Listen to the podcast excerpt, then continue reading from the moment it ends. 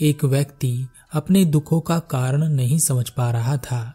कई लोगों ने उसे कई तरह की सलाह दी और जैसे जैसे सलाह दी, उसने वैसे वैसे किया। हर तरह के जादू टोने टोटके करने के बाद भी उसके दुखों का समाधान नहीं हो रहा था। एक दिन वह अपने जीवन में खुशियाँ लाने के लिए एक टोटका करने गया था। उसके हाथ में एक काला कपड़ा था, जिसमें वह सारा सामान भरा हुआ था जो टोटके के लिए चाहिए। उस सामान को एक ऊँचे पेड़ के तने पर लटकाना था। वह ऐसा कर ही रहा था कि पेड़ के तने से नीचे गिर गया। वह ज़ोर से चिल्लाया और उसने कहा, क्या बिल्कुल मार कर ही दम लोगे? मेरे जीवन में इतना दुख देकर तुझे क्या मिला भगवान? एक भिक्षु वहाँ से गुजर रहे थे। उन्होंने उस व्यक्ति की बात सुनी तो वह उस व्यक्ति के पास आए और कहा, क्या हुआ भाई? इतनी परेशान क्यों हो? व्यक्ति ने कहा, मैं यहाँ अपने जीवन के दुखों के समाधान के लिए आया था। उस पेड़ पर वह काली पोटली बाँध कर मेरे दुखों का समाधान होने वाला था, पर मेरे दुख इतने बड़े हैं कि मैं उस पोटली को बाँध ही नहीं पाया और नीचे गिर गया। मेरे पैर में मोच आ गई। भिक्षु ने उसके पैर की मोच ठीक कर दी और कहा, इस काली पोटली से कुछ नहीं होने वाला। कितनी पोटली बांधी होंगी तुमने, कितनी ज़मीन में दबाई होंगी, कितनी चौराहों पर रखी होंगी। पर क्या तुम्हारे ऐसे करने से तुम्हें सुख मिला? क्या अभी तुम सुखी हो? यह सुनते ही वह व्यक्ति भिक्षु के चरणों में गिर गया और कहा, गुरुदेव, आप महान हैं। आप सब जानते हैं। कोई ऐसा चमत्कार कीजिए, मेरे सारे दुख मुझे छोड़कर चले जाएँ। भिक्षु ने कहा, तीन लोग तुम्हारे जीवन में दुख के कारण हैं। उन तीन लोगों ने ही तुम्हारे जीवन में दुख भर दिया है। व्यक्ति ने कहा, आप जैसा कोई नहीं भगवान। मुझे भी लगता है, यह तीन लोग ही हैं जो मेरे जीवन में दुख चाहते हैं। पर भगवान, वह कौन है? भिक्षु ने कहा, इसका जवाब तुम्हें अभी नहीं मिल सकता। इसके लिए तुम्हें कल सुबह अंधेरे में मेरी कुटी पर आना होगा। तभी मैं तुम्हें बता सकूँगा कि वह तीन लोग कौन हैं जिन्होंने तुम्हारी ज़िंदगी खराब कर दी है। वह व्यक्ति खुश हो गया। उसने कहा, जी, जैसा आप कहें, मैं कल सुबह अंधेरे में ही आपकी कुटी पर पहुँच जाऊँगा। वह व्यक्ति अपने घर चला गया और यही सोचता रहा कि वह तीन व्यक्ति कौन हैं, जो उसके पीछे पड़े हैं, जो उसे बर्बाद कर देना चाहते हैं।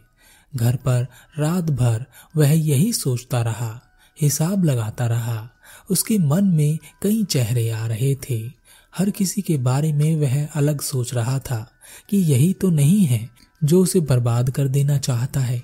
अगले दिन सुबह अंधेरे में वह भिक्षु की कुटी की ओर निकल गया और वहाँ भिक्षु के पास पहुँचा।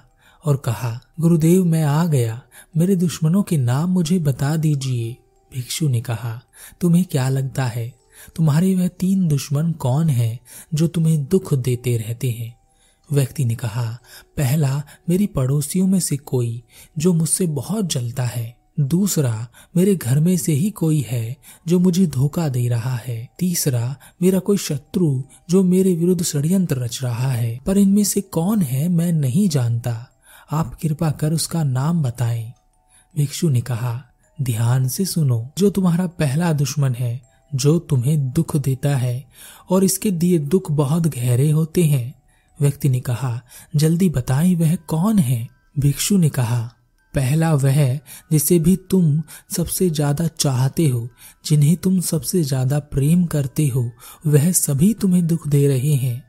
व्यक्ति ने कहा, यह आप क्या कह रहे हैं? जिन्हें मैं प्रेम करता हूँ, जिन्हें मैं चाहता हूँ, वह मुझे क्यों दुख देंगे?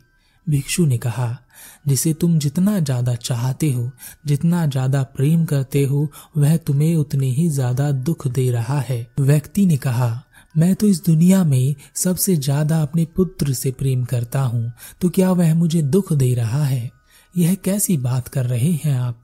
भिक्षु ने कहा क्या तुम अपने पुत्र के लिए या कहें कि अपने पुत्र की वजह से दुखी नहीं हो?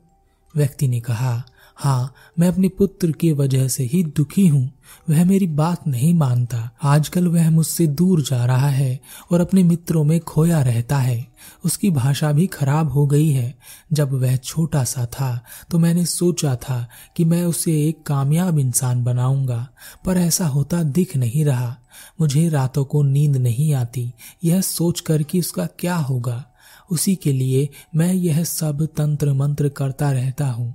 भिक्षु ने कहा, अगर तुम्हारा पुत्र भी तुम्हें चाहता होगा तो उससे पूछना, वह भी तुम्हारी वजह से दुख में होगा। व्यक्ति ने कहा, क्या जिन जिन को भी मैं चाहता हूँ, वह सभी मुझे दुख देंगे? भिक्षु ने कहा नहीं, पर जिसको तुम जितनी ज़ोर से पकड़ोगे, वह उतना ही दुख देगा। बुद्ध कहते हैं, हमारे दुख का कारण है चीज़ों से चिपक जाना, चीज़ों को पकड़ लेना, और जब यह चीज़ें हमसे दूर होती हैं या हमसे छूट जाती हैं तो उतना ही दुख उत्पन्न होता है। व्यक्ति ने कहा, मुझे यह बताने की कृपा करें कि मेरा दूसरा शत्रु कौन है? भिक्षु ने कहा, वह सभी लोग जो तुम्हें नहीं चाहते, यानी तुम्हारे शत्रु, इन लोगों को ना तुम चाहते हो, ना यह लोग तुम्हें चाहते हैं। फिर भी तुम लोगों का एक दूसरे पर ध्यान होता है। इसी कारण शत्रु को जो प्राप्त होता है, ठीक उसका उल्टा तुम्हें प्राप्त होता है। शत्रु को सुख मिले तो तुम्हें दुख मिलता है। तुम दुखी हो जाते हो, उसके सुख को देखकर। शत्रु को अगर दुख मिले तो तुम्हें सुख मिलता है। तुम खुश हो जाते हो उसका दुख देखकर। याद रखना, तुम दुखी रहोगे या सुखी रहोगे, यह दूसरे पर निर्भर करने लगता है। व्यक्ति ने कहा, आप सही कहते हैं। मेरा एक बड़ा दुख मेरे शत्रुओं की वजह से है। मैं हमेशा यही सोचता रहता हूँ कि वह सुखी कैसे हैं और मैं दुखी कैसे। और वह कब दुखी होंगे ताकि उनका दुख देखकर मैं भी खुश हो सकूँ। आपने मेरे दो शत्रुओं के बारे में बिल्कुल सही बताया। यह वह शत्रु हैं जिन्हें मैं आज तक देख नहीं पाया था, जो मुझे दुख दिए जा रहे थे और मुझे इनके बारे में कुछ पता भी नहीं था। कृपा कर मुझे मेरे तीसरे शत्रु के बारे में भी बता दीजिए। भिक्षु ने कहा, जो तीसरा है, वह शत्रु नहीं है, बल्कि महाशत्रु है। लेकिन यह महामित्र भी हो सकता है। लेकिन जब तक इसे पहचाना ना जाए, यह महाशत्रु बनकर ही काम करता है। पहचान लेने पर यह महामित्र बन जाता है। व्यक्ति ने कहा, यह कौन है? कृपा कर जल्दी बताएँ, ऐसा कौन है जो महाशत्रु है और फिर वह महामित्र भी बन जाता है? भिक्षु ने कहा, तुम्हारा सबसे बड़ा शत्रु कोई और नहीं है, बल्कि तुम खुद हो। यह सुनकर व्यक्ति चकरा गया और उसने कहा, मैं अपना शत्रु कैसे हो सकता हूँ? भला मैं अपने आप को हानि क्यों पहुंचाऊँगा? क्यों मैं अपने आप को दुख दूँगा? भिक्षु ने कहा, तुम यह नहीं जानते कि तुम अपने शत्रु हो। इसी अज्ञान के कारण तो तुम अपने महाशत्रु हो जाते हो, क्योंकि जिन शत्रुओं का तुम्हें पता है, उनसे तुम जीत सकते हो। पर जिनका पता ही नहीं है, उनसे कैसे जीतोगे? तुम्हें पता है कि चीज़ों को पकड़ने से दुख उत्पन्न होता है, क्योंकि एक ना एक दिन चीज़ें छोड़कर जाती हैं। फिर भी तुम चीज़ों को पकड़ते हो और दुखी होते हो। तुम्हें पता है, ईर्ष्या दुख देती है, फिर भी तुम दूसरों से ईर्ष्या करते हो। जब उन्हें सुख मिलता है तो तुम बेवजह दुख उठाते हो।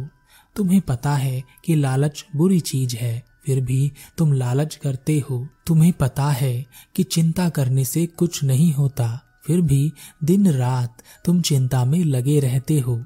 और अपने आप को जलाते रहते हो। ऐसे बहुत सारे काम तुम अपने साथ करते हो जो एक शत्रु ही कर सकता है। सारे शत्रु तुम्हें एक दिन छोड़कर चले जाएँगे।